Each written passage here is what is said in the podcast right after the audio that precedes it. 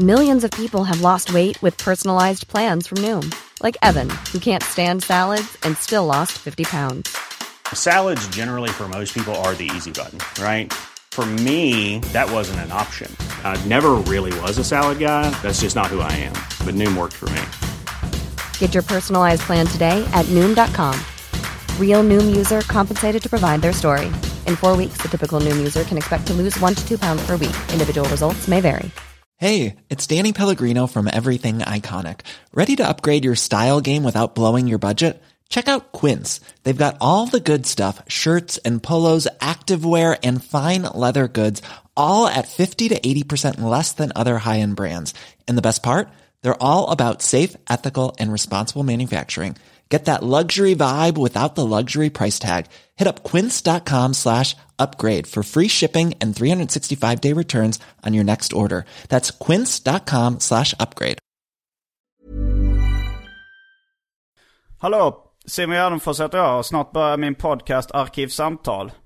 Podden ges ut i samarbete med Acast och med Mafia Comedy Club som ger er stand-up fem dagar i veckan i Stockholm. Mer info om det här hittar ni på maffiacomedy.se och på Ticknet. Detta händer snart. Anal Calzone Tour. Far och son, det vill säga jag och Frej, plus Joy, vi uppträder med rapmusik. 28 november i Göteborg. Sen blir det mer rapping med oss i Uppsala, Växjö, Norrköping och Stockholm. Biljetter till det här finns på biletto.se. Det finns också biljetter till min soloshow ute nu till salu. Ni hittar eh, alla datum och länkar på gardenfors.blogspot.com och där finns också info om när jag kommer till Edsbyn, Linköping och Västerås. Det är mycket som händer nu. Missa inte heller Samhällsjudo, ett tv-program med mig och Frej som finns på TV4 Play och TV12. Och den nya podden Specialisterna Podcast som jag ger ut varje vecka tillsammans med Albin Olsson och Anton Magnusson. Följ mig på Instagram och Twitter för påminnelser, skämt och annat skoj. Där heter jag atgardenfors. Nu kommer Arkivsamtal, klippt av den fantastiske Mattias Lundvall. Mycket nöje!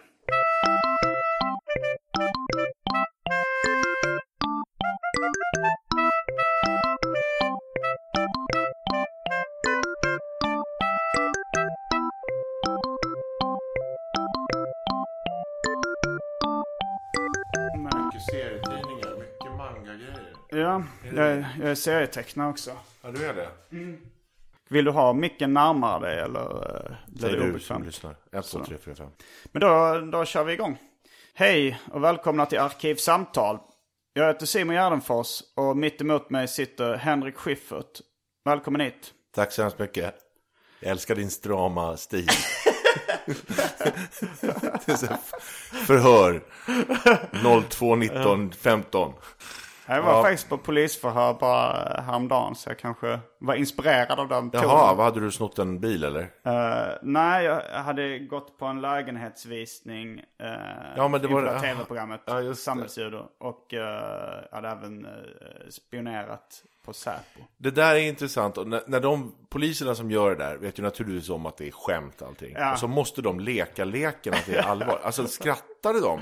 Alltså det var, eh, det var han sprack upp pyttelite. Alltså jag kunde se en, en liten mungipa som darrade Ja. eh, vid något tillfälle. Ja. Eh, när jag var på, eh, hos Säpo så var det också när jag berättade hur jag var klädd. Alltså så här, att jag hade lösmustasch, hatt, förstoringsglas. Så, då sa han också, jag tycker det här är lite roligt men, eh, men man, du måste förstå allvaret i det också. Bla, bla, bla. Men det är ju kul för man tänker de är ju människor de där. Och så ska bli, hamnar man på Säkerhetspolisen då är man ju inte dum i huvudet. Och smarta människor tänker jag förstår ju att det är ett skämt allt det där liksom. Jo, men det var vissa som var jävligt bra på att hålla sig för skratt alltså. Det var många av dem som var... Eh, Men innan, eh, innan vi satte igång inspelningen så uttryckte du någon form av vilja om uh, dryck. Och då har jag ett uh, omåttligt populärt inslag i den här podcasten som kallas för Välj drycken. Ja.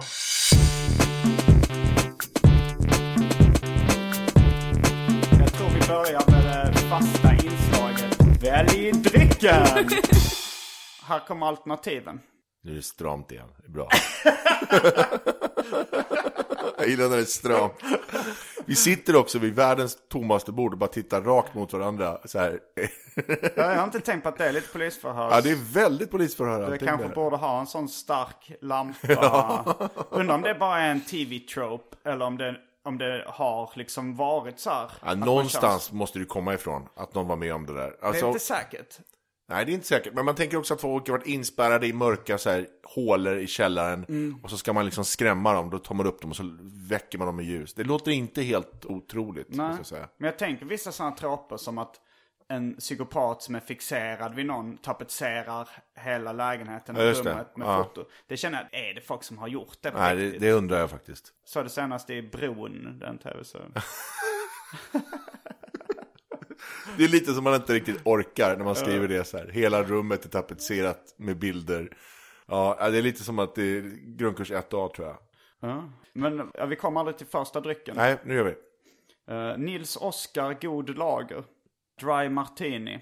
Drinken Hawaii Gay Club. Som består av en del Passoir, en del Malbo och två delar eh, lemonad, det vill säga citronjuice. Eh, Valio slät yoghurt. Lite gråzonsdryck. Eh, som Baileys, Pepsi Max, Strong Zero, som är en japansk alkoläsk. Jaha. Och eh, för tråkmånsar och nejsägare, vatten. Men eh, Strong Zero. Du tar en Strong Zero? Ja, det tar jag. Eh, jag måste förvarna om att den är känd som något, i min bekantskapsrätt, som något av en game changer. För att... här med att man blir... eh, För det, det är någonting med den att den är sockerfri. Men ganska stark på alkohol. Och det, det är någonting, jag tror att kroppen är, är van vid att få lite, lite socker eller lite eh, kolhydrater när man dricker alkohol. Men här blir man lite knäpp på det. Ja, ja, ja. Ja, men vad spännande. Jag vill också säga till de som lyssnar att klockan är 10 på morgonen. Ja, jo. Och det är måndag morgon. Men det är ju på Söder, så jag tänker Söder har sett det här förut. Att någon Ja, att öppnar- någon öppnar en strong zero. Ja, en måndag morgon. Som om det inte vore någon större grej. Eh, eh, då är vi strax tillbaks med Strong Zero och jag tar en eh, Nils Oskar God Lager. Häng med!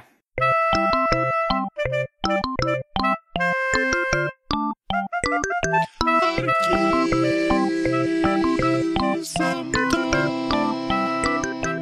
vi tillbaks med Strong Zero. 9% det är på riktigt. Det är ju som Ja. elefant. Det- Eller vad heter de där? Det fanns ju en sån där jättestark. Elefantöl när, när, eh, på 80-talet Ja. var det det starkaste. Men jag tror den Precis. har nog uh, blivit Men den hette någonting. av- Och du kommer ihåg, under stod det så här, den är lumsk. Stod det. och så, så här, då var den så här 10% Så den, den är inte lömsk alls. Man vet precis vad man får. Öppna den här. Ja, direkt ur burken det är också. Men eh, det för oss in lite på eh, frågan. Var eh, god. ja, var gott när det var så lite socker. ja, men det kanske är någonting för Systembolaget att importera. Vem ska dricka de här då, undrar man? Förutom serietecknare från Malmö. Men det, det är en växande målgrupp. Ja, det är det faktiskt. Man får, man får nästan hålla dem på stången lite. Det är ju det där skämtet att man kan gå runt i Malmö och säga jag gillar din nya serie och säga 50% av alla man pratar med säger tack tillbaks. Så du har översatt, eh, du har väl kört det som podcastskämt eh, ja, det har jag i gjort. Stockholm. Ja, nu gör jag om den till Malmö-skämtet. Eh, Det kanske är, det är ett sånt, Ja, man kan ta med sig- eget skämt att du kan... Man kan ta med det var man än åker runt i Sverige. Ja, Ja. och det, det ju, du kan bara uppdatera det vartannat år. Det fanns ju inte podd, jag antar att du sa det om bloggar för fem år sedan. Ja, absolut, absolut. ja, fan du ser igenom mig, mitt mönster. Men den var god, den- var jättegod. Den var som en sån här, den var liksom fräscht och sen så var den inte så söt och eh, kall och stark. Ja, det finns massa olika smaker också. Men, men eh, det, det, du kommer ju gå Kringland Svensson efter, efter halva. Är du nervös? Nej, Då det, måste du säga ifrån att vi bryter. ja, men det här är inte som måste- direktsändning heller. Nej, okej, eh, nej, men eh, jag hade nog, eh, jag hade nog tagit den publicistiska smällen du ifall du, det är hade, värt det, det ifall du hade börjat hota någon liksom. Så hade jag tyckt det var värt det. Men det får oss in lite på också, du har möjligheten att bli lite packad klockan 10 på morgonen en måndag. Jag har ju inte ett skit den här veckan. Jag ska vara i Malmö imorgon och sen är jag ledig. Jag har ett eh, företagsgig på onsdag. Det är det jag har den här veckan. Och är så- du i någon sorts mellanperiod? Ja, vi spelade klart i lördags med ägd turnégrejen. Och så nu är hela december är jag ledig. Har du liksom något nytt i kikaren. Ja, jag ska, jag ska hålla på ska skriva en grej tänker jag. Som jag ska göra nästa år. Så det sitter jag och gör. Och sen sitter jag och håller, försöker komma på så här. Jag ska vara med i Melodifestivalen. Sitter och försöker komma på vad jag ska göra där. Och sen så har jag kanske ett regijobb jag ska göra i vår. Som jag håller på att gå på möten på. Och så där. Men det är väldigt lugnt nu faktiskt. Inget nytt tv-program. Nej. Ingen ny uh, soloföreställning. Jo, kanske. Tänker på det. Ja. Jag eh, lyssnade igenom, lyssnade om Värvet-intervjun. För att det inte skulle bli för mycket överlappning. Mhm. Nej. Jag vill inte göra en till sån här, berätta om din barndom Nej, från, nej. från början liksom. Men eh, en grej som jag, hade, som jag inte vet om du pratat så mycket om, alltså den här tiden i USA som du spenderade.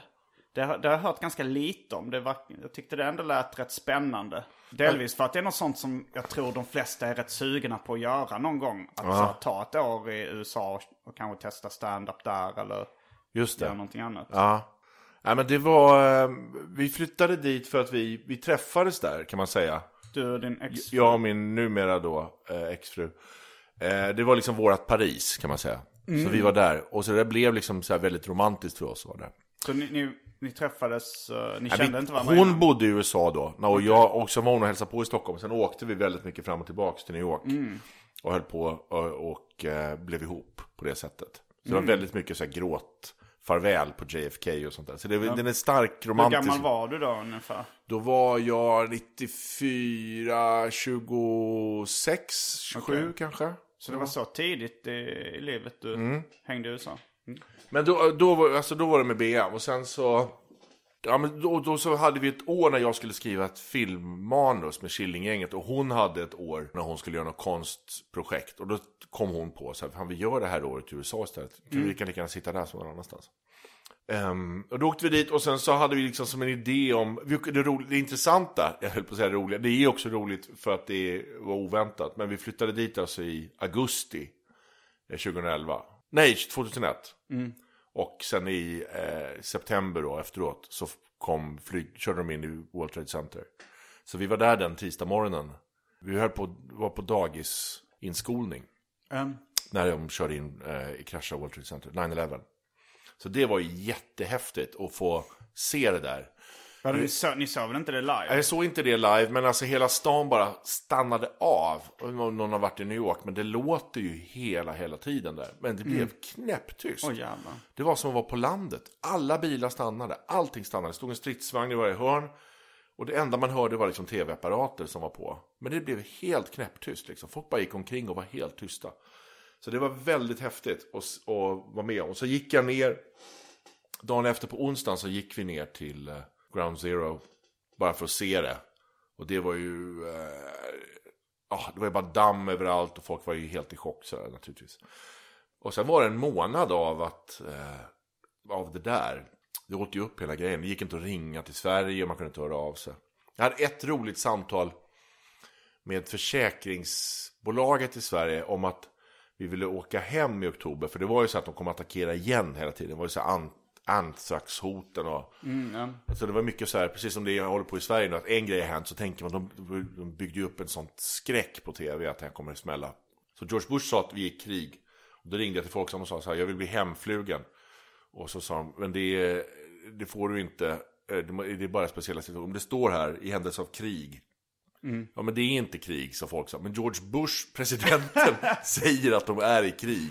Ja men det, där är, det är fel sorts krig. Vem är det upp Så, till? så, folk, ja, så folk sa.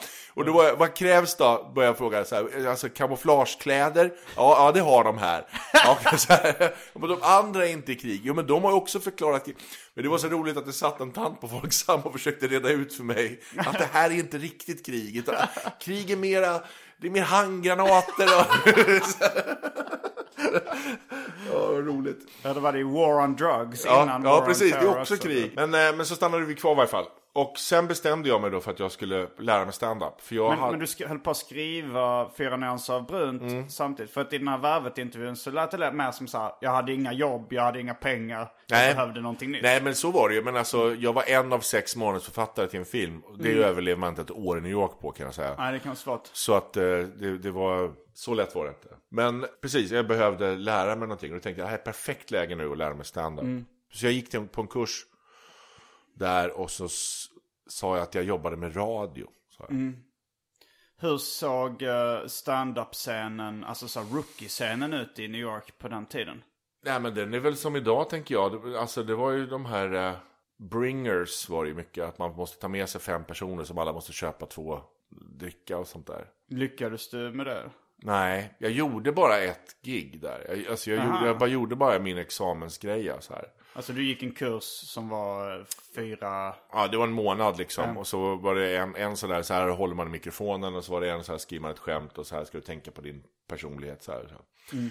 Och sen så eh, gjorde man ett gig. Så det var bara det jag gjorde. Men du hade åtminstone varit på scenen en gång. Jag tänker att det är det som är det svåra. Det här, komma upp en gång och säga att jag har gjort det. Ja, men du var inte sugen på liksom att testa? Men jag ville aldrig göra det på engelska. Det var aldrig min grej. Utan jag tänker, det här jag gör det här på engelska, är bara för att komma igenom det. Känner du att du var en annan person? Alltså inte bara på stand-up-scenen utan... Jag har ju känt det lite när man pratar engelska så blir man en annan Ja, personlighet. oh ja, oh ja.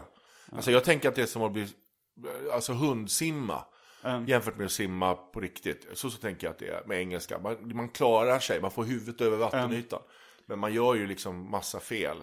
Ja men också så blir det lite som, jag känner lite att man får en ny chans att bygga en ny karaktär. Ja. Alltså det, det är ingenting som jag planerar medvetet. Men när jag kommer utomlands och pratar mycket engelska så känner jag att det här är inte exakt samma personlighet nej, som man kan passa på det, ja. Man kan passa på att vara mer- inspirerad av kanske filmkaraktärer eller rappare eller något sånt som man gillar. eller andra stand-up-komiker. Och bli någon sån här liten... Och man, har, man är inte bunden till en speciell dialekt eller något sånt där som man är, var man kommer ifrån. Nej, ja, men det, precis, den chansen har man ju. Men det tar ju sån tid tycker jag att hitta vem man är i Sverige. Det tog ju liksom jättemånga år innan man kom på vad man var för en stand-up-gubbe.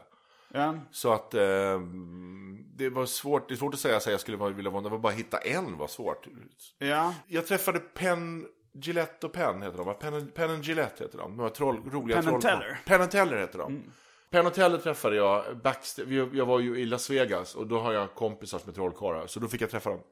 Vilka trollkarls kom? Vill du nämna Brynolf och Ljung känner jag. Okej.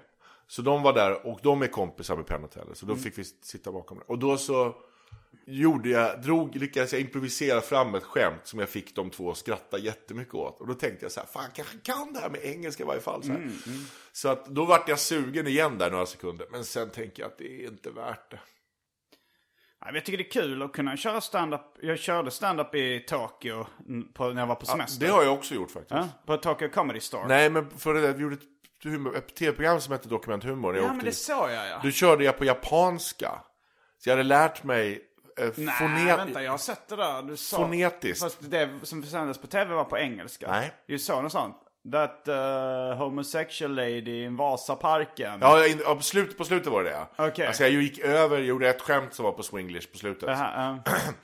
Eh, men i början var det japanska. Så jag lärde mig åtta Jaha. minuter, nej det var det inte, fyra minuter var det, det ska jag inte överdriva. Japansk text fonetisk. Förstod folk vad du sa? De, det vet jag inte. Vissa sa att de förstod, andra sa att det bara att jag drev med dem. Aha, ungefär som Svenska kocken. Ja, precis. precis. Så att, eh, men jag, jag, jag kommer ihåg, jag satt på flygplanet dit och så satt jag och försökte lära mig och lyssna på det här. Det var en, en tjej på univers Stockholms universitet som var japanska som hade läst in det. Och, och så gav hon mig så här, så fick jag sitta och bara repa det. Fick du skratt på det då? De skrattade åt eh, att jag sa fel tror jag. Men jag vill säga, in, killen innan mig, han var klädd som en stins i kortbyxor med en halv meter stor silverdildo som stack ut ur, ur brallorna. Och hans skämt var att han gick runt och så gjorde han tågvitsar. Nu ska vi in i tunneln och ut i tunneln. Och så gick han runt bland publiken och så slog han folk i ansiktet och på glödglasen med den där silverdildon som gick han runt och viftade med den. Och han rev stället. Och jag, jag stod i kulissen och tänkte så här, jag är död. Jag har inte en chans här. Men det var, det var ingen renodlad stand-up-klubb då? Ja men det finns ju inte. Eller då fanns det inte. Ja, det, det, nu var det väl så här, Tokyo Comedy Store, men det var ju mest för uh, utlänningar. Ja, precis. Och för de tycker inte att det där är kul, utan de, det är ju så mycket där att man ska sätta tejp i ansiktet på chefen och sånt där. Liksom. Alla som var där var utklädda och var helt knasiga. Det var ju mer som en eh, så här, teatersport eller något sånt. Än vad det var. Och det här var ju Roppongi Comedy Club eller sånt där hette det. Men jag har hört talas om eh, i Japan att det finns en uråldrig tradition som påminner om stand-up. Fast det är en gammal gubbe som Precis. sitter på en stol. Precis, den, vin, och den, het, den heter någonting. Och den kommer från Osaka tror jag. Okej. Och då lärde jag mig då att Osaka är eh, fisks Jag ser Göteborg komma Exakt, men jag ska dit. För det är det precis det, det, hänger ihop. För de har då, jag pratade med någon japansk eh, tjej där som berättade att eh, historiskt sett så är det de som skämtar mest i Osaka. För de står på torget och pratar och pratar och pratar och säljer Ja, fisk. ja, ja. Så man jobbar upp en sån här banter, så man lär sig liksom vitsar efter några år. Och de kör man. Och det är ju samma som Göteborg tänker jag. Ja. Att det där vitsandet kommer från fiskförsäljnings... Alltså de måste stå på morgonen och bara prata in folk Ja, till men jag fiskstången. kommer ihåg, det såg jag när jag var liten, tror jag på Kiviks marknad eller något liknande. Att det var en göteborgare, han sålde inte fisk utan han sålde knivar. Ja, just det. Men efter ett tag, eller knivar och saxar och lite tv-shop-pryl. Akt- Alltså, han var väl inte anställd av något företag som påminner om tv-shop, men det kändes som en sån presentation. Eh, som man ser på tv-shop. Och jag kommer ihåg att jag var liten och såg det och stannade för att jag, jag fattade efter ett tag att det, det här var som stand-up ungefär. Att han, han hade förskrivet material. Alltså det var en göteborgare också som stod och sa Kom hit och titta, kom hit och titta, det är gratis att titta. Jag sa det till en kvinna från Småland en gång att det är gratis. Hon står där och tittar hela dagen. Alltså den typen av skämt. eh, som är starkt. nästan som en billig... Att du kommer ihåg sådär exakt. Är- Men, jag kommer jag var kanske 10 eller något sånt och kommer ihåg att så här, improviserade han det skämtet? Nej, nej, förmodligen. nej, det nej, nej, det var det jag tänkte. var ärvt 10. av sin pappa, det Ja, jag tror också det. Eh, det kommer jag nog på även då när jag var 10. Nej, det här är nog... Ja. Skri... Det var för bra. Ja, Det var så det är för starkt. För starkt.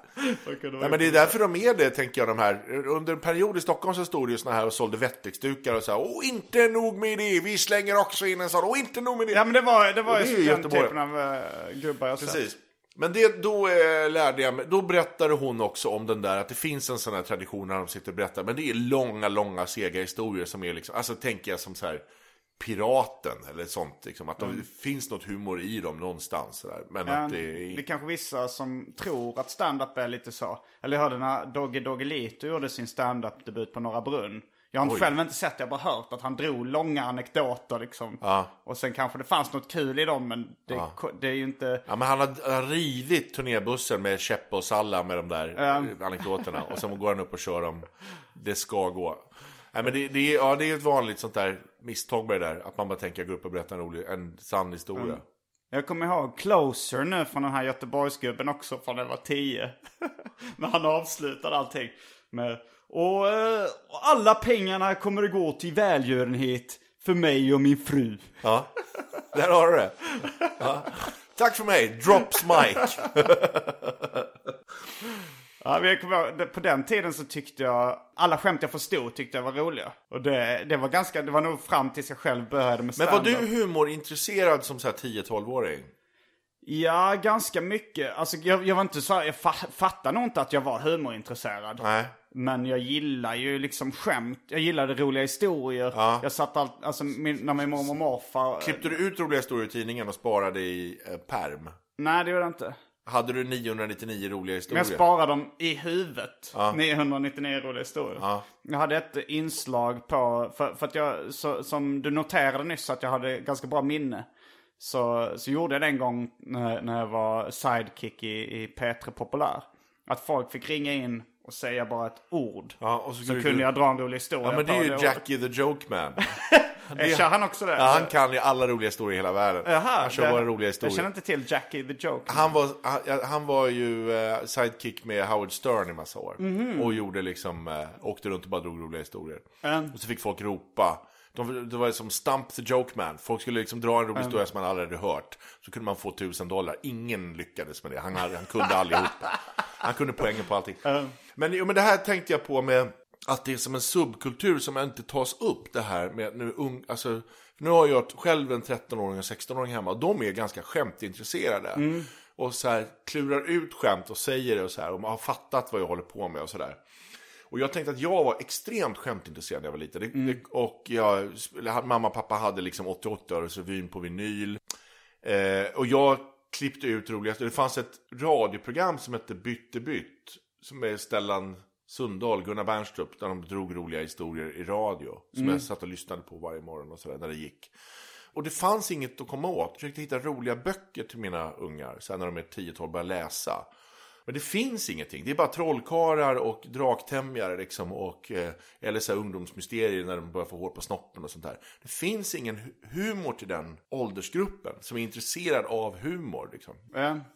Men jag kommer ihåg, jag tyckte väl som här Bert-böckerna och sånt Just var det. roliga. Det var ju rätt mycket skämt Ja. i dem. Ja. Men, eh, men också, ja men det är nog liksom en subkultur med, med humor. Fast det tas inte riktigt på samma allvar Nej, det är det jag som menar. idrottsintresserade. Nej, för om du, om du går upp och säger att vi ska bygga en fotbollsplan, då får du, men du ska säga liksom, så här, vi ska starta en skämtskrivarverkstad för 12-åringar. Liksom. Du kommer inte få en spänn till det.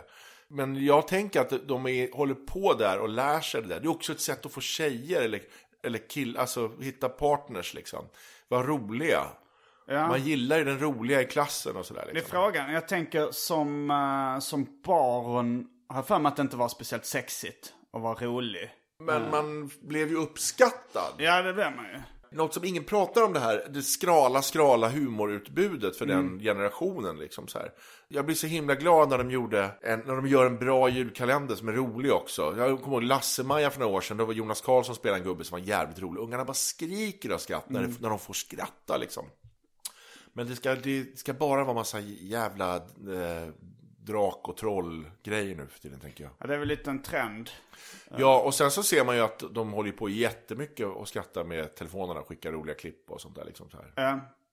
Jo, det har väl bara bytt uh, Ja, forum. Där finns det ju mycket mer naturligtvis. Men jag, jag minns att jag var frustrerad över att jag, eller jag ser idag bakåt på mig själv som en frustrerad tonåring som inte kom åt humor. Jag ville ha det och det fanns ingenstans liksom. Jag undrar om det är alltså kanske lite, enligt Laszlo Gölles som håller i Mafia Comedy så har alla amerikaner en femma stand-up i bakfickan. Ja. Man kan ta vem som helst så kan de upp och köra liksom. I Sverige så, så är det lite mer i uppfostran så här, men bruka allvar nu. Ja. Och det Jag- finns sådana uttryck så här, så roligt ska vi inte ha det. Det Jonas, Jonas Hassan Khemiri som är den där snygga eh, på eh, kultur... Eh, På den kultur. Ja, snygg, den snygg. Framsida. Ja, han är alltid på deras kulturs framsida, alltid. Om de inte har gjort fel någon gång, annars så ska han vara där. Men han är, han är en trevlig prick och jag gillar honom. Och han ville prova stand-up för Kobra. Och då så frågade han mig om jag kunde hjälpa honom med det. Så här. och så började vi prata om det, eh, då blev det här inspelat då. Och så skulle så vi prata om hur man skriver skämt och sådär. Och så var han så här, det jag vill göra i varje fall, det är liksom där, när man gör så helt plötsligt blir det allvarligt, så där, det vill jag göra. Och jag bara så här, men det är inte det det går ut på. Jo men det är det mysiga när det kommer, först är det så här skratt, skratt, skratt, och sen kommer liksom allvaret. Och så gjorde, skrev han en femma och så gick han upp och så körde han den. Och sen så liksom, då visade det sig att det var två minuter skämt, i citationstecken, där det inte var jättemycket skratt. Sen var det en åtta minuter jätteallvarligt om någon, någon kompis som var död och något barn som, du vet, och kriget och sådär. Och så sa jag, ja men det var jättebra så. Så efteråt så gick jag därifrån och tänkte jag så här, men han misslyckades totalt med uppgiften. Det var inget... Han var det- inte intresserad av humor då? Han var Noll intresserad. av- Han ville bara göra det allvarliga. Liksom. Det, man, man, det var som tvingade sig igenom två minuter plågsamt skämtande för att sen bara få götta ner sig i det här. Du vet när kulturtanterna bara sitter krämad på sätena. Så att eh, jag tror att drömmen många har är liksom, det är det allvarliga man vill åt i grunden. Skämten är vägen. Vad hade du för, eh, för vi snackade om det att du lyssnar på uh, Hasse och Tage-skiva Jag spelade in Monty Python med kassettbandspelare från tvn. Så här ljudet. Kommer ihåg? Ja. Monty Pythons flygande cirkus. Så det, var det dina liksom starkaste förebilder? Monty Python Ja, och Magnus Hasse- Brasse jättemycket. Ja. Varning för barn, skivan, det är serverat levande på Backevapen. De kunde jag utan till. De gjorde jag ofta i så här roliga timmen. Stod jag och körde hela den här kirurgerna och flygplanskaptenerna och de här liksom, flygkaptenerna. Eh, Brasses enmansband och så här. Mimade till eller gjorde själv. Och alla andra sjöng ABBA-låtar med i hopprep och sånt där. Men jag ju, ju, gjorde bara humorgrejer. Så här, Envist. Gick du mycket på stand-up när du bodde i USA? Ja, det gjorde jag nog eh, ganska mycket. Eh, vi hade liksom småbarn, det var så, så krångligt att komma iväg på kvällarna, kommer jag ihåg. Men, men eh, ja, det gjorde jag. Jag såg Janine Garofalo, kommer jag ihåg. Todd Barry såg jag, Louis CK såg jag. Så här, så, ja, men det gick jag nog flera gånger. Richard Lewis. Hade Louis CK slagit igenom då? Nej, inte på den nivån. Men eh, ja, så gjorde jag ganska mycket så här. Blev du inspirerad av de amerikanska stand-up-komikerna? Ja men framförallt var jag chockad över hur inte bra det var. Som alla blir när man åker dit. Man tror ju att man åker dit och där är allting jätte... Alltså det var alltid den som, den som avslutade var ju alltid duktig. Men det var en och en halv timmes plågsamt.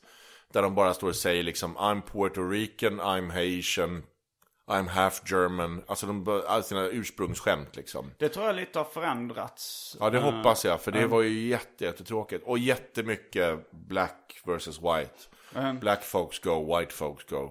Hela, hela tiden. Jag, jag har varit lite eh, på sista tiden i New York, kollat väldigt mycket på standup. Jag känner inte riktigt igen det. Nej, Vilka är- klubbar var det som gällde då? När Det vet jag Jag var på Stand Up New York, på Carolines och på Comedy Cellar. Eh, och så något ställe i Brooklyn som jag inte kommer ihåg vad det hette. Ja, nu för tiden tyckte jag de körde väldigt mycket alltså, dagsaktuella händelser. Jaha. Jag var på någon rookie-klubb och alla körde liksom den senaste största nyheten. Mm. Som då var att någon amerikansk fotbollsstjärna hade filmat sin hiss när han misshandlade sin flickvän. Alla körde skämt om det. Mm. Och det kändes som att skulle man gått dit en vecka senare så hade det varit den nya dagsaktuella händelsen. Ja. Men det låter ju bättre då, för att eh, det andra var så jäkla tråkigt. Men alltså man är ändå chockerad tror jag när man åker och tittar hur låg nivå det är jämfört med Ja, dåligt var det på rookie-scenen var det ju uselt. Ja det är uselt, och så Men, tror man eh, bara för att de pratar amerikanska så tror man att de är bra, men det är de inte liksom. Nej, men Comedy Cellar var ju... Det, och där det är ju inträdesprov och grejer, där är ju Ja, jätte, det där är var det ju, ju jättebra. där är de ju jätteduktiga. Där måste man ju kvala in för att få vara med där. Life is full of awesome what ifs, and some not so much, like unexpected medical costs. That's why United Healthcare provides Health Protector Guard fixed indemnity insurance plans to supplement your primary plan and help manage out of pocket costs. Learn more at uh1.com.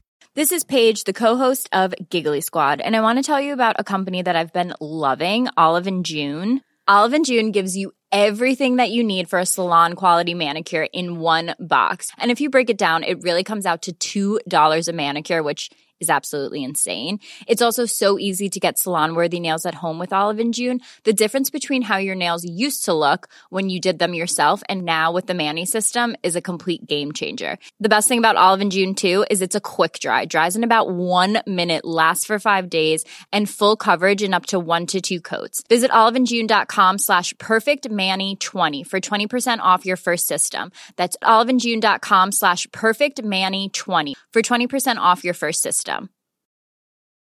Quality sleep is essential. That's why the Sleep Number Smart Bed is designed for your ever evolving sleep needs. Need a bed that's firmer or softer on either side? Helps you sleep at a comfortable temperature? Sleep Number Smart Beds let you individualize your comfort so you sleep better together. JD Power ranks Sleep Number number 1 in customer satisfaction with mattresses purchased in-store. And now, save 50% on the Sleep Number limited edition Smart Bed for a limited time. For JD Power 2023 award information, visit jdpower.com/awards. Only at a Sleep Number store or sleepnumber.com.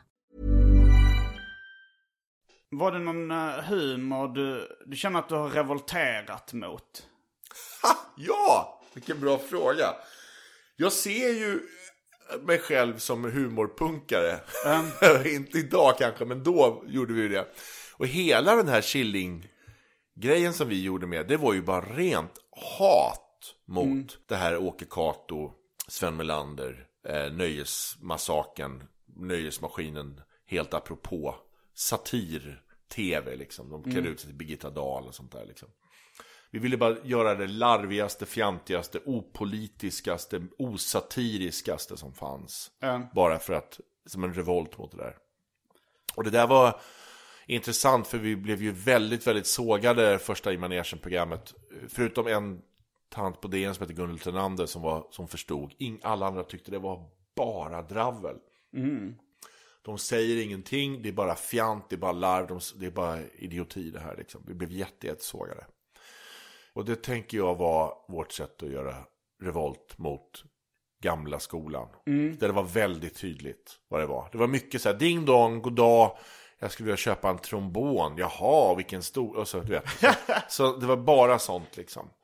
Eller att de härmade liksom Ingemar Mundebo. Ja, ja men Killinggänget, eh, alltså Nile City och eh, i manegen, det kom ungefär när jag var i den mest, uh, jag kanske, högstadiet, gymnasiet gick jag i. Ja. Och det var just då jag hade kommit in i liksom eh, ung rebellfas. Mm. Så mitt sätt, det var att så här, inte se det. Liksom så fort ett uh, hiphopband blev mainstream eller blev populärt så då lämnade jag det. Ja, naturligtvis. Och hittade något som var coolare liksom. Ja, naturligtvis. Och, eh, och så var det så jag läste liksom underground-serier och seriefanzin och, Ja. och kollade på VHS-kassetter med obskyra humorgrejer liksom.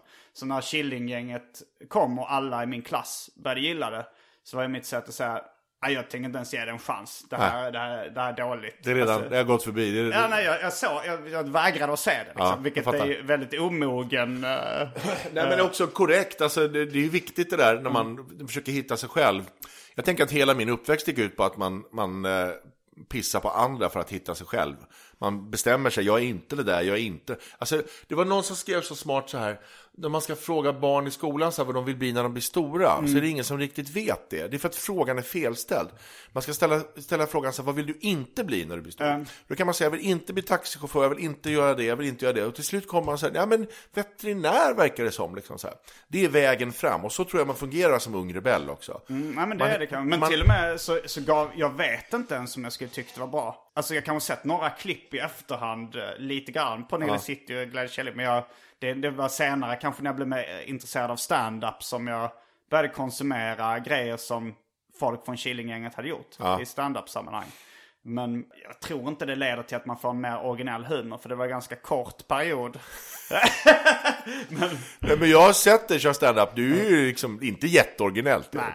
Det, Alltså, nej, det, jag- det är ju alltså, du, du är roligt. Men det, om man tänker att om du vägrade se på svensk humor för att du skulle bli extremt originell, då har den planen misslyckats. Ja, nej, så, så var det ju inte. För det var kanske också att jag kände att det var på, lite på samma planhalva som liksom de grejerna som jag och mina kompisar skämtade om och, och tecknade serier om så här. Vulgära grejer liksom och uh, chockhumor lite. Sen var det vissa så här, men fan eh, de hade en kul grej där om, om eh, att knulla någon i röven på... Ja, Då kände det. jag liksom att nu trampar de in på min Ja, planhalva. blir du arg? Ja, det är jag som uppfann rövknullsskämtet. Nej, men, eh, att Men det är roligt det sur. där med att det även finns, det finns logik även i anti. Ja, ja, det finns det ju. Att man vill vara så annorlunda och speciell och så blir man ändå exakt lika annorlunda. Man vill vara lika unik som alla andra liksom. Ja, sen eh, när jag blev äldre och såg eh, The 90s, ett försvarstal, så tycker jag nog fortfarande att det är den bästa enskilda stand-up-showen i, i Sverige. Ja, vad snällt. Tack. Det blir jag glad Alltså av. som en special. Men den är ju, ja. Det var tre års arbete med den där jävla. Tre år att Jävlar. skriva. Så du körde stand-up i sju år först? Nej, jag körde i fyra år då, blir det. 2007 hade jag premiär på den här. Men kö- när jag hade premiär på den här, då var det min sjuårsdag liksom. Okej, men då hade du testat den i tre år? Och... Ja, eller sk- jag har skrivit på den så här, i smyg ett år och sen har jag liksom tagit in jag satt med Martin Lok i ett halvår och försökte hjälpa, få hjälpa honom. Och sen började jag åka runt och göra Jag satt också i, på Gran Canaria med en sån här livscoach i en vecka och skrev på den här. För att jag behövde liksom hjälp med Det var så läskiga grejer att prata om för mig. För, jag, för det var ju som en sån konstig grej att jag skulle säga jag Vad var det för livscoach? Ja, men han, han är jättebra, men det var en kompis till en kompis. Han är sådär, coachar liksom Lasse Lagerbäck och statsministrar och sånt här liksom. Hjälper dem så här, vad vill jag egentligen? Vad Det låter rätt dyrt att ha en uh, Ja, men han, vi gjorde, han, var, han var också humorintresserad, så det, det kostade inte många spänn det där. Utan vi, vi, böt, vi böt tjänster. Men då så, för det var så krångligt, för jag skulle prata om ingenting. Jag kan ingenting, var liksom tanken ju. Och den var svår att säga, för när man inte kan något, det blir som en sån här moment 22 är det där. Så det var väldigt krångligt. Var du osäker på vad du kunde för saker liksom? Eller var det det som... Pre- Precis, och det var ju det det handlade om, att jag insåg att jag kan ingenting. Utan jag måste liksom, och jag måste förklara mig för de här människorna. Liksom. Jag tänkte jag skulle förs- förklara varför vi gjorde som vi gjorde där, ingenting-humorn. Jag hade ett långt parti om Seinfeld, jag vet inte om det var kvar när jag sände den eller inte. Jag, ändrar tror inte hela- det. Nej, jag ändrar hela tiden. Men alltså Show About Nothing pratar jag om jättemycket, och Knesset det här. Att man liksom... En, Du kanske nämnde det i och för sig. Ja, men alltså en generation av så här eh, människor som vill lyfta upp ingentinget till ett någonting. Liksom. Och att jag var den viktigaste delen i det. Och sen göra en hel föreställning då om ingenting. Liksom. Det är ganska krångligt. Vad ska den innehålla, en show om ingenting? Det låter ju redan där i en vurpa. Ja, Så det, det blev svårt. ju, det blev ju någonting annat. Men Det blev något annat, men, men eh, krånglig att göra och kul att det gick bra. ja. Ja, för det var intressant. Jag läste en, eh, en så här 700 sidor tjock biografi om Walt Disney. och då fanns det ett kapitel som handlar om vad var Walt Disney bra på egentligen? Ja. Och det kunde ingen riktigt sätta Nej, fingret det är på. som Steve Jobs, eller hur? Eh, jag, har inte läst Steve Nej men Jobs alltså det, det är inte jag heller, men alltså, jag, det jag har läst om honom är så här att han, han designade ingenting, han skrev inga programvaror, så här. Han, men han fick ihop allt det där liksom. Jo, det, det är väl eh, som uh, Puff Daddy beskrev sin egen talang. Ja. Platinum ears. Han kunde höra vad som... Ja, Vad som det kanske var som att uh, Och själv- Seinfeld hade Platinum eyes och ears liksom. Att det är en rätt intressant talang som är svår att sätta fingret på. Ja. Men jag tänkte att mitt jobb i Killinggänget var ju att jag organiserade det. Jag drev ihop det. Jag satte mig ner och så här, nu får vi göra klart det här liksom. Jag satt vid tangentbordet liksom. Och sen var ju jag ett filter då. De, när Robert och jag skrev grejer, då gick han omkring och pratade på sin dialekt och bara sa, så ställde jag frågor till honom. Så här. Och sen det jag skrattade åt, det skrev jag ner. Det andra kom inte ens med. Så jag bestämde ju liksom vad som kom med. Men det var ju han som sa dem. Liksom, så här. Så det, det, men det var jag som filtrerade ner dem liksom, till en, en papper.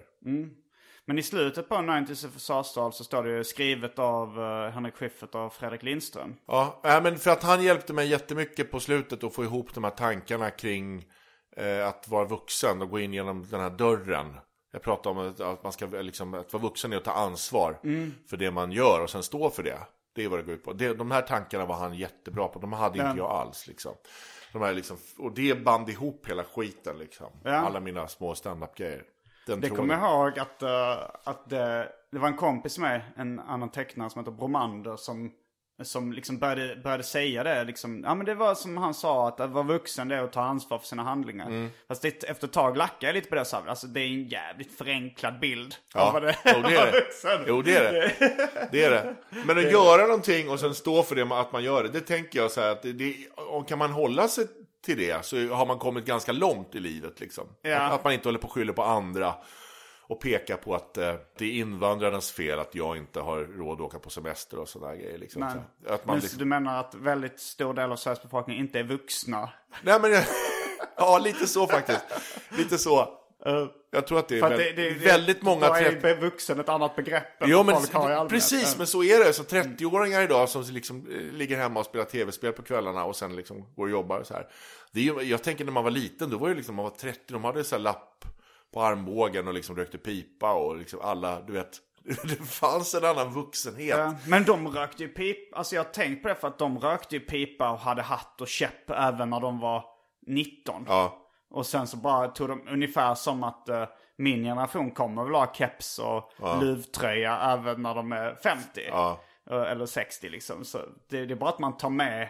Nu tänker man, jag för när jag var liten trodde jag så här, "Ah, men när jag är gammal kommer jag nog också ha eh, hatt och pipa Ja. och käpp. Hatt har du ju nu på dig. Ja, gubbkeps. Ja. Men, men det, jag har inte svikit min generation helt. Nej, nej, det har du gubbkepsen. Men den, eh, jag, jag trodde nog så att det skulle komma en dag när man bara så här, nu jävlar, nu är jag vuxen liksom. Ja, Men jag, nog jo, men jag tror att, jag, och det tror jag att det gjorde också. Ja, men den där föreställningen var ju en sån grej för mig. När jag liksom märkte att jag kom ut på andra sidan. Och som en liksom klokare, vuxnare. Och sen är det roligare med allvar idag än vad det var. Då var jag så totalt emot det när jag var liten. Du är emot allvar nu? Ja, men det fick absolut inte vara allvarligt. Det fick inte vara på riktigt någonting liksom. Det är också en sån här. Men jo, men jag tror så här. Vad var det som sa det? Att man är alla åldrar samtidigt. Det är någon sån här författare. Att, och det kan jag känna igen mig i. Att jag är liksom 12 en stund på dagen när jag är hemma med mina ungar på morgonen så här. Då är jag som en kompis med dem liksom så här. Och sen kan jag vara 72 helt plötsligt på första mötet för då ska jag sitta och prata med banken. Och sen så är jag här, då är jag liksom så här, då är jag 28 och är så intresserad av, av nörderier och så här. Så man går igenom dagen och, och hoppar i olika åldrar så här. Och att acceptera det tror jag, att jag är flera lager på löken. Och att kunna eh, sömlöst röra sig mellan de här, det tror jag är ett tecken på att man är vuxen. Att man inte håller sig, klamrar sig fast för någonting för en princips skull eller för något så här. Det, det tänker jag är... Det känns lite som att du vill hitta vad det är att vara vuxen.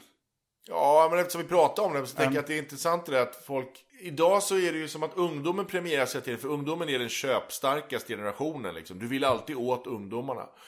Det är det som, det som räknas som fint i samhället idag, är att vara ung. Liksom. Och det, för det är de som bestämmer sig vilka rakblad de ska ha, vilka skor de ska ha. De, och de, så, så blir de brandtrogna resten av livet. Det finns ju ren matte i det där, varför det är fint att vara ung. För där tjänar man pengarna. Det pratas väldigt lite om det här, att, det, att bli vuxen idag. För att det är ingen som vill det. Så här. Man vill klamra sig fast vid den här tv-spelsgrejen tror jag så länge som möjligt. Och det är, då tänker jag att det är kul att prata om det eftersom det är svårt. Ja, det är ett intressant ämne. Jag, jag hade nog alltså lite av, när jag skulle fylla 30, hade jag en sån 30-årskris. Att jag trodde att, att när man blev 30 så var man tvungen att stadga sig och hitta liksom en, Ja. något som en livskamrat eller partner. Och sen så liksom flytta ihop och kanske planera för barn och sådär. Ja. Och att jag, jag kände, okej, nu gör jag det. Men det var verkligen inget jag kände för. Nej. Och sen efter ett tag insåg jag... Ja, liksom men man vill bara- spela, man spelar vuxen. Det är man lite intresserad utav. Sådär. Ja, ja, skitsamma. Vilken period i livet känner du att du har mått bäst då? Ja, det säger alla nu. Men Jag mår väldigt bra just nu faktiskt. Det är väldigt kul just nu. Det är kul på jobbet, kul hemma. Eh, det är bra här. Men också de där eh, första Killing-åren när vi gjorde, kommer vi gjorde en liveshow på Berns. Och då klev vi ut där, det var helt slutsålt. Och så skulle jag upp på scenen och kom jag på att jag har aldrig gjort det här förut. Någonsin. Det var liksom första, jag hade premiär första gången jag stod, när jag stod på scen. Var Ja, det hörde jag med Varvet intervjun. Ja, Den. och den var, det var också en sån där period när man bara tänkte liksom, gud vad det här är roligt. Ja. Då kunde vi göra allt, de här liksom 92, 93 fram till liksom 96, Mm. fram till, typ Torsk på Tallinn där, då var det så här kul på jobbet. Tror du man kan nå ett eh, tak av liksom lycka? För jag känner det lite att man blir lyckligare av lite framgång och lite pengar liksom. Det är skönt att slippa oroa sig för att flytta hem till sina föräldrar eller ta ett jobb på posten eller... Ja. Men sen efter ett tag så tror jag ändå, alltså jag är ganska nöjd med hur jag har det nu. Att jag slipper ha tråkigt Ja men det där jobb. tror jag är grejen. Och jag, jag, någon- jag läste någon lyckoforskare som sa att lycka finns inte. Det, det, är som ett, ett mål som ingen någonsin når till. Så att säga Mm. lycklig är att ljuga, det finns inte så här. Men du, du kan ha det liksom, det, det är tre saker. Man ska ha någon att älska, något att göra och något att se fram emot. Mm. Det är lyckans tre ben. Och om man har man de bitarna på plats liksom, då blir du inte lyckligare än så. Där är det är liksom målet. Så tar man bort en av de här grejerna, då faller stativet. Ja, nej men det, jag har också hört den grejen och har liksom tagit det till mig lite. Att försöker alltid ha en resa. Men jag har ett, inbokat. ett tips då, att bli lycklig, är sänk förväntningarna. Om du sänker förväntningarna, då blir du oftast mycket lyckligare. Om du tänker så här, jag kommer inte få ligga med min eh, tjej på lördag, eh, jag kommer bli för full på den här festen på torsdag, mina ungar är ganska dåliga i skolan. Eh, De kommer inte bli några toppelever och det var inte jag heller. Så att så kommer det vara. Om man tänker så att det är min vecka. Och sen när det händer tänker man fan det blir precis som jag sa. Allt är liksom helt perfekt just nu. Så. Men är det inte lite självuppfyllande profetia då också? Att det blir så för att, Ja men ja, så, så kan att du ger inte dina, eller, dina barn läxhjälp Nej, nej, är... nej, men jag tänker att det är, ja men så kan det ju vara. Men också så tänker jag så här att folk håller hela tiden på med alldeles för höga förväntningar liksom. Sätter upp här moodboards på, på sina bloggar om den här magen ska jag ha om sex månader och så. Du kommer inte ha den här magen om sex månader. Sätt upp en mage som ser liksom så lite halvplufsig ut. Och så kommer du att tänka, för det blir precis som jag sa. Det där tror jag är jätteviktigt. Ja, det, Sänk det talar ju lite emot det här Ja, målbildstänkandet. men liksom. målbildstänkandet är liksom, det är, det är en av de värsta grejerna som, individualistvärlden det här med att man hela tiden ska förverkliga sig själv. Alla de där jävla böck, självhjälpsböckerna har förstört så mycket liv. Folk blir bara besvikna. Det står bara, du kan skriva så här besvikelse på alla de där böckerna bara på första sidan liksom. Men samtidigt, bli, bli om- besviken. Om du hade tänkt så, till exempel med stand-up eller med något så här, så tänker jag så här, det kommer aldrig att gå. Vad är då poängen med att Nej, testa det? men det skulle jag inte säga. Men jag skulle säga så här, det kommer gå halvbra. Tror Ja, jag. Så, okej. så tror jag det kommer gå. Det kommer gå okej. och jag kommer klara av det här. Vi, vi, när vi hade, vi hade gjort, eh, vi spelade på Dramaten med Killinggänget. Då så fick vi en, eh, en trea i betyg från Aftonbladet. Och då så tryckte jag upp tröjor till alla till slutfesten där det stod jag är 3 plus. som jag gav till alla som hade jobbat med det. Och då så kom jag ihåg, jag ringde till han som gjorde de här tröjorna på Aftonbladet och frågade om jag fick köpa dem där. Så, så, så sa han så här, ja, jag, nej, jag är 5 plus tröjor. Sådana vill vi ha fast det ska vara tre. Och han bara, varför tre? Ja men för det är roligare med tre, sa det är jag. Och då sa han bara, nej. Fem är roligare. Det är roligare att få fem. Och då var jag så ja, där, där har du en poäng faktiskt. Det är roligare att få fem kanske, det, är- det är Ja, ja. en s- tråkigare t-shirt. Ja, men eh, och då tänker jag om man, om man bara är så här, nej, men det, det kommer vara tre plus ungefär. Livet tänker jag är så här tre, man går igenom som en tre plus. Och då tänker man, då blir, då blir man gladare på andra ändan. Folk har alldeles för höga förväntningar. Mindre valfrihet, sänk förväntningarna. Det är om jag skulle klubba igenom som statsminister. Um, I och för sig, det kanske är en rätt bra inställning. Om du ska göra en pjäs för då Dramaten. Tänker jag så här, ska vi sikta på att göra en, en trea? Ja. I, i, Ja. Alltså tänker du så? Nej. Gör man, man vill ju göra så bra som möjligt. Men det är väldigt komplicerat att skriva en pjäs. Man tänker som vi aldrig har skrivit en pjäs förut och det är första gången. Och det är svårt att ha gjort det på en scen där Ibsen och Strindberg spelas hela tiden. Så här. Om en trea är bra. Ja. Alltså man jämför med liksom resten. Tjechov liksom. Där ligger vi ju, vi är ju sämre än Tjechov. Han har ju gjort massa pjäser. Jag har varken sett Killinggängets pjäser eller Nej, Tjechovs nej men du fattar. Jag tänkte på när du skriver eh, stand-up-material. Är det så för dig också? Har du en, en vulgärare hjärna än vad som kommer ut i slutändan? Ja, det har jag nog. Det har väl alla tror jag. Alltså det finns ju något slags socialt filter. Som man måste ha på, annars så blir man av med sitt bokkontrakt och sin revy på Malmö stadsteater. så att eh, det är klart man har det. Eh, och vi är ju väldigt, alltså vi hade som en, när vi skrev Killinggrejerna så hade vi som en sån mardröm att någon skulle spela in vad vi pratar om. För man, alltså det är ju extremt Alltså det, det får ju inte finnas några gränser för man ska hitta skämtet så måste man få gå över gränsen om och om och om igen. Det kommer vi ju inte säga sen. Men det, man behöver de verktygen för att liksom hitta det annorlunda tanken. Liksom. Så måste man få vara hur grov som helst i skrivprocessen. Det tror jag är jätteviktigt. Så det gör jag också. Hitta på alldeles för grovt, säger alldeles för grova saker liksom. Men du har inget utlopp för dem, alltså rent Nej, det publikt? behövs inte. För jag gillar när det är så, när det, alltså Ja, det finns jag- vissa specialkvällar och sånt där. Eh, nu till exempel oslipat tolka Mr Cool. Mm. Och då, det var ju så jävla skönt att kunna säga dem. Att man, man gick, jag gick igenom min gamla bank av för grova grejer som man tänker det här kan jag aldrig säga för någon. Och få liksom maxat skratt på dem. Ja, men jag har gjort det någon gång också och gjort, varit jätte, jätte... Ja, vi gjorde ju en sån där om Christer Sjögren när han, eh, och eh, ett skämt om honom att han åkte runt med vikingarna och bara låg med allt som rörde sig på 70-talet. Och Mm. Det 80-talet. funkar ju ändå. Det, men alltså det var mycket, mycket grövre när det började. Så David Batra minns när jag gjorde det första gången på Norra Brunn, då sa han så här, han stod, han, han och Kristoffer Appelqvist stod i baren så här. Och bara så här, och jag bara fitta, fitta, fitta, fitta, fitta.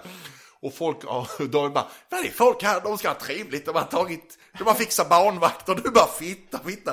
I 20 minuter bara stod det bara så här. Och det tog aldrig slut, det tog aldrig slut. Men funkar det inte då? Eller tyckte du Jag skrattade, och det, David och Kristoffer skrattade och jag tyckte det var roligt, men folk tyckte att det var alldeles för grovt det där. Men sen så slippades det ju ner då, så blev det någon slags snällare version utav det. Men det blev ändå ett succéskämt för Ett, er. ja, ett av mina starkaste faktiskt. Men jag tror att, eh, jag tror i processen så, så måste det vara helt över gränsen. Men det där ska man inte låta folk titta på, för det är inget... Eh, Jag tycker ändå man ska göra, alltså det blir en smalare publik. Men det är ändå eh, kanske den humorn jag föredrar. Är det här när det blir någons innersta mörka tankar som man egentligen inte borde säga. Ja, men det, det, kan, vara- jag hålla med om. Men det är ännu effektivare om den bara dyker upp på ett ställe. I det här långa vanliga pratet så dyker det upp ett sånt där totalt mörker någonstans. Där man får titta in. Ja, men jag, jag har inget emot eh, det där. Jag älskar när folk gör det. Men det är också... Det är inget kul att stå och köra skämt som de inte skrattar åt på Nej, några det är det inte. Om det är för grovt. Då efter ett tag så slutar man bara göra det. Inte för att det är något fel i det, utan bara för att folk tycker inte det är kul. Folk tycker bara det är äckligt. Då Men, sen, eh, men man kan ju också hitta sin egen publik. Alltså som kanske... Ännu smalare publik. Du tänker jag ska gå ner i publik? Nej men jag tänkte att eh, till slut så kanske den eh, publiken växer lite. Alltså jag tänker om Eminem till exempel. Han körde ju rätt grova mm. våldtäktsskämt och eh, alla möjliga grejer. Och eh, hittade kanske en smal underground-publik från början. Kanske folk då spelar upp det för varandra och tyckte att det här är ju rätt kul. Det, och så är det fler och fler som fattar. Men jag, Mm. Men- kan, men- jag men- kan uppskatta den här typen. Och så bygger någon sakta sin... Ja, men så, så kan det vara. Men jag tänker Messiah Hallberg är ett intressant fenomen på det där. Han började med en väldigt, väldigt tydlig karaktär, en sån Östermalmsgubbe som sa extremt grova saker. Liksom. Och då var han, jag ska hålla fast vid det här. Liksom. Mm. Och det gick något år, men sen är det inget kul att stå där när folk, man inte får med sig allihopa. Då började den, blev den mjukare och mjukare i kanterna. Så. Nu börjar den bli riktigt bra tycker jag, för att den är liksom, han har kvar den här gubben, men den är liksom eh, mycket tillgängligare än vad den var innan. Så. Och så att jag, Ja, Men det är väl som vilket jävla punkband som helst. Det är kul att stå och slamra i en källare så det bara tjuter i några år. Men sen liksom, fan jag vill kunna liksom köpa en bil. Alltså jag vill kunna liksom eh, handla utan att titta på, du vet, jag vill kunna liksom... eh, Todd Barry hade ett skämt om det. Med ett band som heter Minor Threat. Nej, Fugazi tror jag det var så här.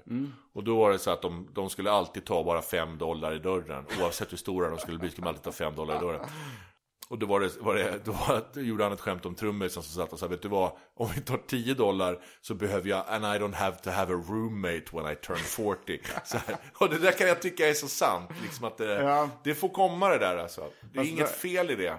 Men jag tänkte på det, Uppdrag Humor hette det va? Som du gjorde. Dokumenthumor. Dokumenthumor. Det var någon klubb, var det Uffe Larsson som hade en... eh, Just det. En, vad var det för klubb? Uffe Larsson hade en klubb på Brunnsgatan 4 där man skulle dra de, de grövsta, fräck, en fräckis-SM var det. Jaha. Och då, fick man, då sa han så här, det kan vara hur fräckt som helst. Här kan man säga alla de värsta fräckisarna. Och då var det så här, det var så här taxichaufförer och du vet, eh, vaktmästare och sådär som kom upp. Och så drog de liksom sådana här skämt som alltid var i tredje hand. Alltså det var vid rekryten, börjar de alltid. Eller det var, det, det var vid, vid eh, det var fiskhandlare Jonsson som, så, här, så Var var det någon som inledde med och så var det den Ja, om... precis. Och så var det den om. Så var det. Och då hade jag en tes om att eh, det där är skitsnack, att det, det kan visst vara för grovt. De sa så här, det, kan, det här kan vara hur grovt som helst. Så då hit, hittade jag ett skämt som var jättegrovt. Och så, Hittade du eller skrev du det? nej, jag, jag googlade och hittade och liksom läste och, och jag Vill du dra det nu, hur skämtet var? Ja, jag har inte alls samma minne som du. Men alltså det var typ så här, hur får man en femåring att gråta två gånger? Jo, när man är klar torkar man av den blodiga kuken på hans nalle. Alltså typ så var det. Mm. Och det blev ju då bara utbuat liksom. Det, var det så? Ja, då tyckte de det var inte kul. Det Men, var ju eh, bara så här, bu, det är för, det är för grovt. Men kände du inte då rätt, att det var skönt så ha, där fick jag rätt? Jo, jo, jo. Ja, men jag, inget, jag tycker det är kul att göra det där. Men jag vill också säga, det är ganska mycket jobb att skriva ett skämt. Det går, alltså få ett skämt och bli riktigt kul tar ju lång tid. Och de jag släpar runt på de här, liksom, de har ju tagit några år att få ihop. Mm. Och då dra det och sen stänga av halva publiken varje gång man drar det. Ja, ja, det- det, fyll, det fyller ingen funktion Nej, för mig. inte. Jag, jag kan, det är liksom bara mer att man vill bevisa någonting i så fall. Så. Ja, jag men inget- jag tänkte Jimmy Carr till exempel. Han Ja. drar ju den typen av skämt. Ja. Eh, och han har ju hittat en jättestor publik som gillar den typen av Ja. skämt. Men om han hade Men det satt... skulle inte gå i Sverige. Det, det kanske det hade. Alltså det är väl mer så att han har, har byggt upp en sån publik långsamt tror jag. Men om han skulle gått upp direkt på en mer mainstream-klubb med det materialet så hade han bombat. Det tror jag också. Jag tror också att, att men- hans karaktär är jävligt mysig och trevlig och sådär. Att, han, att man, man förlåter honom. Jag kommer ihåg när Mårten Andersson började med Raw. Ja. När det skulle vara, han fick någon släng i huvudet att det skulle vara, att det var för mesigt. Då skulle man börja Raw comedy. Och då gjorde han det på Östgötakällaren var vi en gång. Längst nere, där nere. Och då skulle vi bara göra grova skämt liksom. Och då var Johan Glans där. Och Johan Glans hade skrivit jättesnuskiga grejer. Han var ju svinbra på det där visade det sig. Och var väldigt, väldigt rolig. Men också när den lilla rödlätte, glada killen står och drar de där skämten. Det blev ju extremt lyckat. För att man, man älskar honom. Och så bara samtidigt. Nisse Hallberg har ett ord för det här. Nej-skrattet. När man, när man skrattar och säger nej, nej. Så här, kroppen vill säga nej, men det går inte att låta bli att skratta. Och det, det, det vill man åt, nej-skrattet. Det är bra där. Mm. Men jag hörde du snacka också om det här begreppet att det tar sju år att hitta sig själv. Ja, det som- hade ju jag läst någonstans också vill jag säga. Men är det så då menar du att man blir sig själv på scenen? Att det tar sju år att, att bara kunna uppa vara... Nej men det är Neo. När, han, när siffrorna börjar ramla i Matrix Ja, ja. liksom. Helt plötsligt bara så här kan man styra det. Det är det det är. Det är inte, för innan dess så bara antingen läser man text eller så tänker man på hur man står och så här. Plötsligt bara så här, dunk faller alla bitarna på plats. Och så bara, nu kan jag styra allt det här. Och händer det något så kan jag prata med dem om det. Eh, Jag kan släppa den här rutinen mitt i och gå iväg till något annat och sen gå tillbaks till den utan att det är läskigt liksom. Den där bitarna kommer. Och då blir man sig själv. När man har gjort det tillräckligt mycket så då ramlar allt på plats. Så kände jag det. Ja. ja, men det låter ju rätt rimligt. Men det är ju så krångligt att göra det, för det är ju så mycket så här. De första tre åren stod jag och bara läste, man hade en A4 i huvudet. Som man bara stod och läste upp, uppifrån och ner liksom. Tack för mig. Så var det samma sak hela tiden. Sen gjorde jag en gång, kommer jag ihåg, på Norra Brunn när jag sa nu ska jag prova att prata med publiken. Det har jag aldrig gjort förut. Så nu ska jag prova att göra det med er. Och så började jag bara så här, hej, vad heter du? Och det blev jättestelt, så bara höll jag på så här, i tio minuter och bara pratade med publiken. Så här. Och det blev roligt för att de förstod hur jobbigt det var för mig. Ja. Och, jag, och så och mycket så här, ja, här vet jag inte något skämt. Och så gick jag vidare. Och då skrattar de ju så här. Och att det där kan bli no, liksom någonting som man bara gör med vänsterhanden, det tar ju år att göra. Alltså. Men publiksnack är också ofta extremt roligt på plats. Mm. Men om man ser det på YouTube eller Netflix så är det inte så jättekul längre. Nej, Eh, det är den här klassikern. Jag antar att man måste ha varit där. ja, ja. Eh, hade du, när du körde till exempel 90s, eh, hur lång var den föreställningen när du körde den live? En och en halv timme tror jag, ungefär. Okej, och sen klipptes det ner till... Nej, jag körde den ju direktsänd. Jaha, Den som gick på tv var direktsänd. Jag All körde right. live-tv. Okej. jag ville göra det för att markera Ja. att jag kan. Så jag körde, jag var ju väldigt nervös. Men det var ju liksom en OB-buss utanför, så rakt upp i Kaknäs. Så allt jag sa gick ut live. Mhm. Och då hade jag en klocka liksom. Då började nyheterna 22, då måste jag vara klar. är det ett format, uh, hittade du på det formatet själv eller var du inspirerad av någon? Nej, det hittade jag nog på själv att jag ville köra live. Ja. Jag har kört det så många gånger så jag tänkte det kan jag. Och även om det blir dåligt så kan jag rädda det. Blev det, alltså det blev aldrig, liksom mot slutet så var det inga kvällar som du kände, ah det här gick dåligt. Nej, jag, då, då satt allihopa. Jag visste hur man gjorde. Hur länge hade du kört? Två år. Och då, då var det i stort sett det enda du gjorde, åka runt med den. Ja. Eh, Kunde du fortfarande hitta glädjen i det då? Ja, oh ja. Det var ju väldigt kul att göra. Och sen så hade jag ju såna här prata med publiken och vi hade olika så här, introtävlingar och sånt där som blev annorlunda varje kväll. Och sen så ändrar man hela tiden så här små förbättringar liksom så här. Det är det som är kul. Att man kan gå en hel jävla föreställning och det enda man byter plats på är ett att och ett och liksom. Ja. 38 minuter in. Men för mig är det, jag simmar fram dit och sen gör jag det och ser om det funkar så simmar jag bort därifrån. Ja. Så, det, så, och så gör Fredrik och jag nu också när vi är ute. Vi skriver ju om varje dag. Skriver till nytt och sådär. Ja. Är det, är det stand-up? Jag har faktiskt inte sett någon av era... Nej, men det är ju ja, men det är, det är en slags stand-up. eh, Fast på två pers då. Som man byter av varandra och hugger in varandra och sådär. Ja. Men den ändrar vi. Utifrån premiären som vi hade för, ett, för snart två år sedan. Så är det, någon har räknat ut att det är ungefär 30% kvar av premiären. Och sen är resten omskrivet. Ja. För att vi vill att det ska bli roligare. Vi var inte så roliga på premiären. Så att, du- och för att vi vill liksom bara bli tydligare, berätta sakerna och sådär. Ja. Ni, ni har ju både liksom the 90s och de grejerna som jag inte har sett men jag har förstått att det är ju ganska tydligt tema liksom. Det är inte, bara, det är inte som eh, Bring the Pain med Chris Rock. Att Nej. han bara går upp och kör en Nej. timme av sina senaste bra skämt. Nej. Eh, du har aldrig funderat på att göra en Jo, sån? nästa grej ska jag göra det. Okej. Det, det är precis det jag vill. Bara göra en timma skämt. Liksom, det är tanken.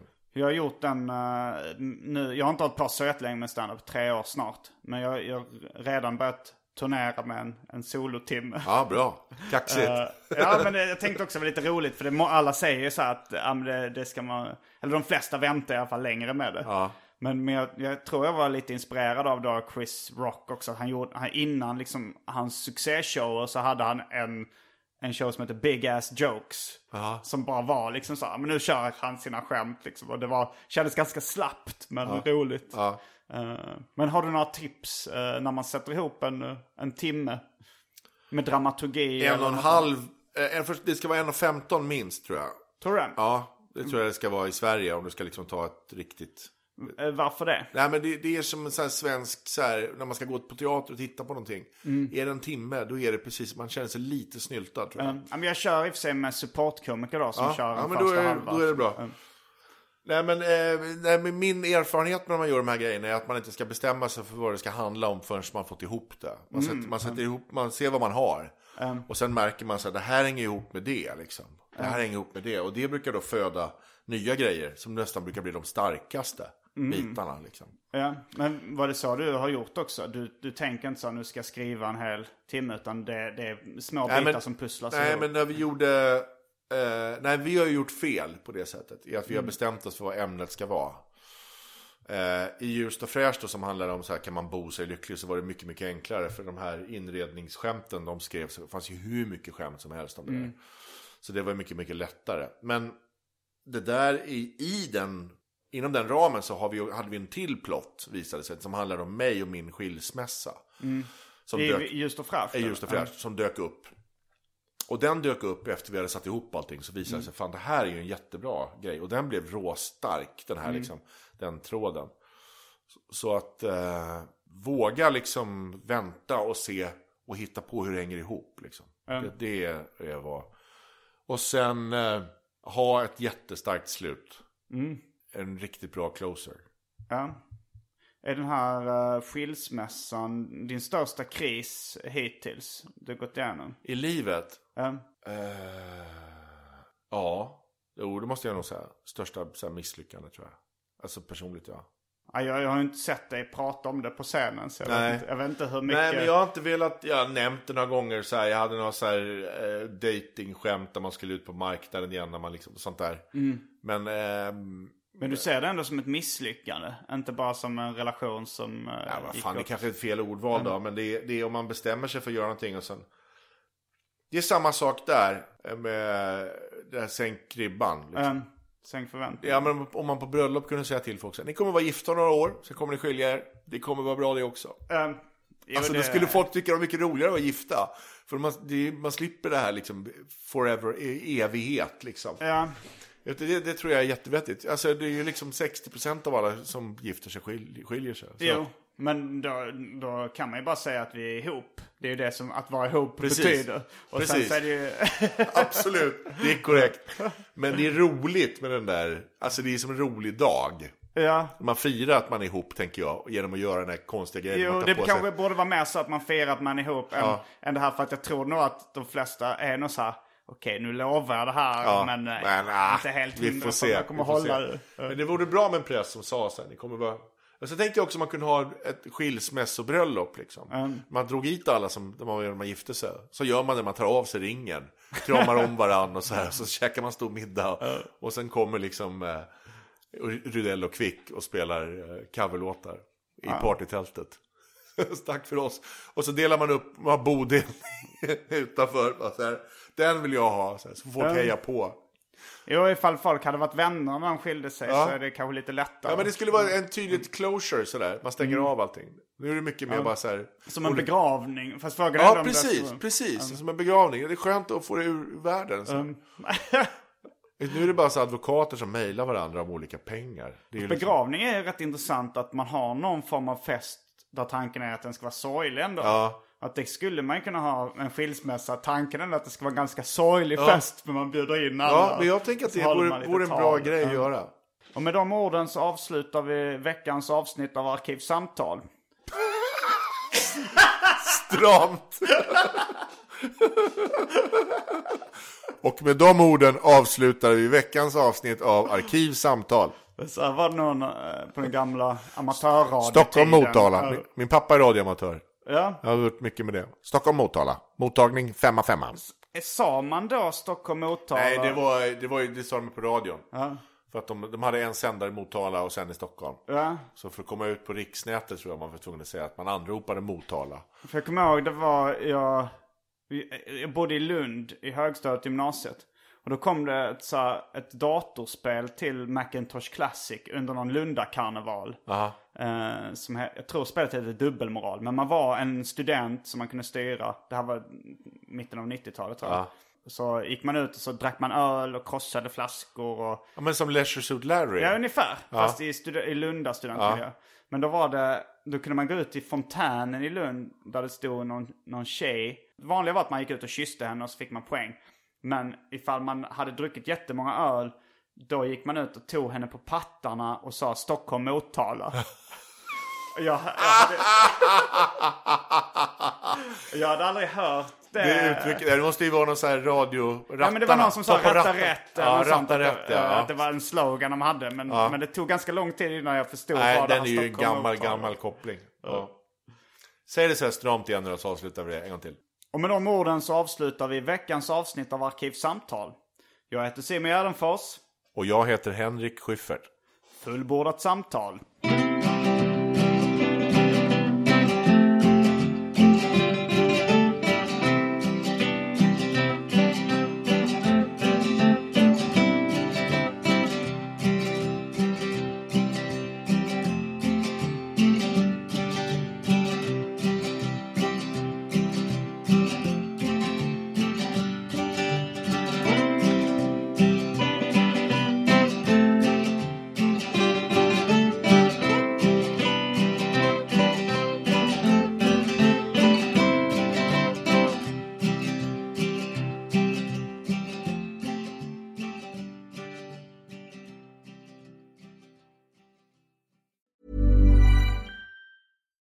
It's Paige DeSorbo from Giggly Squad. High quality fashion without the price tag. Say hello to Quince.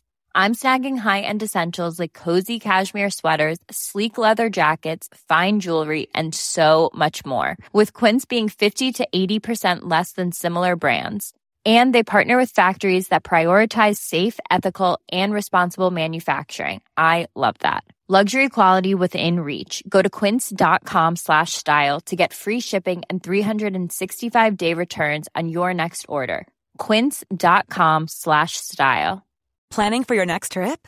Elevate your travel style with Quince. Quince has all the jet setting essentials you'll want for your next getaway, like European linen, premium luggage options, buttery soft Italian leather bags, and so much more. And is all priced at 50 to 80% less than similar brands. Plus, Quince only works with factories that use safe and ethical manufacturing practices. Pack your bags with high-quality essentials you'll be wearing for vacations to come with Quince. Go to quince.com slash pack for free shipping and 365-day returns.